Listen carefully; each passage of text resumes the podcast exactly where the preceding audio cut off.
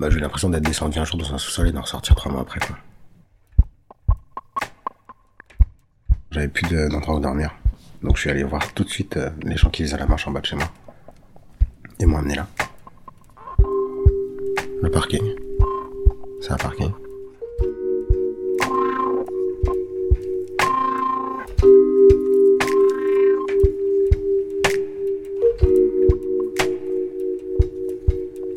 Des cités qui sont à. Entre la poste et euh, le 104. Exactement là. Et le sous-sol il doit faire euh, 3000 mètres carrés. C'est un squat gigantesque. En fait, il y a des gens dans des cages d'escalier, il y a des gens qui vivent euh, là où les voitures se garent, il y en a qui s'installent carrément entre les voitures et le mur. euh. Ils se font dégager de temps en temps, mais ils reviennent tous.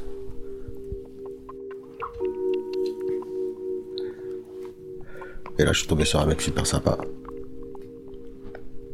Avec qui j'ai dormi, avec qui j'ai tout fait. Trouver de l'argent manger. Tout ce qu'il fallait faire pour s'en sortir à ce moment-là. Donc je suis resté là. Et euh, j'ai trouvé une petite équipe en fait. Parce que c'est c'est des gens qui fonctionnent en équipe. Si- si- Sinon tu t'en sors pas. J'ai trouvé une équipe qui avait l'air de fonctionner à peu près, donc je me suis mis avec eux. Trois mecs.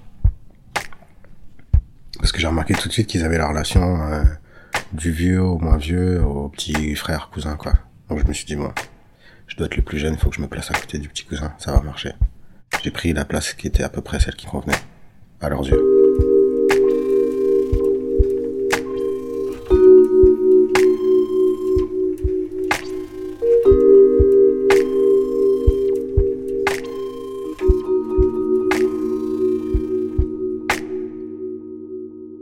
Le parking, c'est le rebut.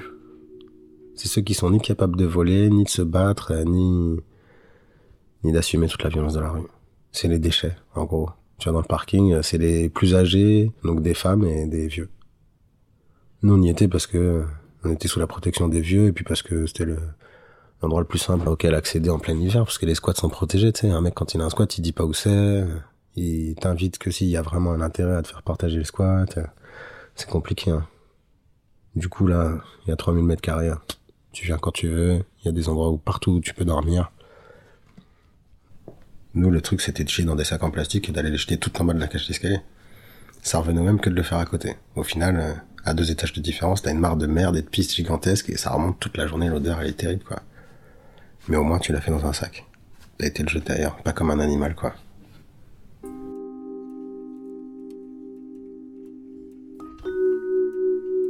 L'endroit où tu peux pisser et chier, c'est la bouche d'égout. Quand t'es un peu respectueux. Euh, te laver, c'est pas. Ou alors avec des lingettes désinfectantes. T'imagines comment tu te laves avec un carré de 2 cm.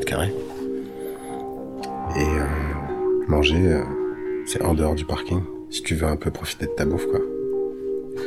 Comme on mange pas souvent, qu'on mange n'importe quoi. Y a pas de pièce. Y a des secteurs. Là c'est chez un tel, là c'est chez nous, là c'est chez eux. Et on bouge pas. Parce que dès qu'on bouge, c'est la guerre. Matelas, c'est, un nid à poussière, à microbes, à puces de corps, à tout ce que tu veux, puis ça prend une odeur terrible et tu te le fais voler en deux deux. Donc, euh, rien ne reste très longtemps.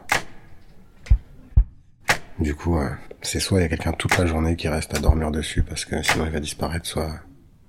Et même, c'est des trucs tellement bas qu'il y en a qui viennent pisser sur ton matelas pour te faire chier.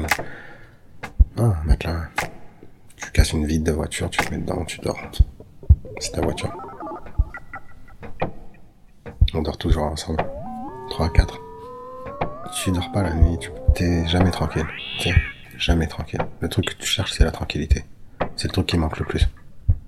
Ça et la chaleur. Deux devant, deux derrière. On dort assis. Tu dors pas tout seul. Tu flippes trop. Ceux qui dorment seuls, c'est... Ils ont plus rien à perdre, je te dirais. Ils ont tout dépassé. Honnêtement, c'est les très très vieux ou les très très défoncés qui dorment tout seuls. Il y a, y, plein de gens que j'ai vus pendant des mois sans jamais savoir où ils dormaient. Parce que déjà ils dorment pas beaucoup, mais qu'en plus, euh, quand ils vont dormir, euh, ils s'enterrent. Le truc le plus fou que j'ai vu, c'est... Après avoir accompagné un mec cinq fois dans une cage d'escalier, et l'avoir entendu me dire c'est chez moi, c'est chez moi, je me suis dit bon bah il doit avoir un désappart ou squatter un désappart dans la cage d'escalier. On n'est jamais rentré chez lui. Par contre, à chaque fois qu'on entrait dans l'immeuble, il allait tout de suite à droite, dans le tout petit local à poubelle, il déplaçait la poubelle et il nettoyait en dessous des, poubelles la trappe qui devait mener je sais pas où. Mais ça me semblait curieux. Et il écoutait vachement. Il était vachement attentif à si quelqu'un arrivait, etc. Et euh, ils étaient deux. Et le second, une fois m'a emmené, il a ouvert la trappe. Et là, on est descendu, c'était chez lui. En fait, ils vivent sous le local poubelle. T'hallucines. C'est là où il y a le compteur à électricité et c'est euh, c'est suintant. Ça goûte euh, du plafond partout. C'est une cave, quoi. Ça fait 5 mètres carrés. Et c'est rempli de sacs plastiques, de sacs poubelles, de vêtements, de déchets. Sous le local à poubelle. C'est chez lui.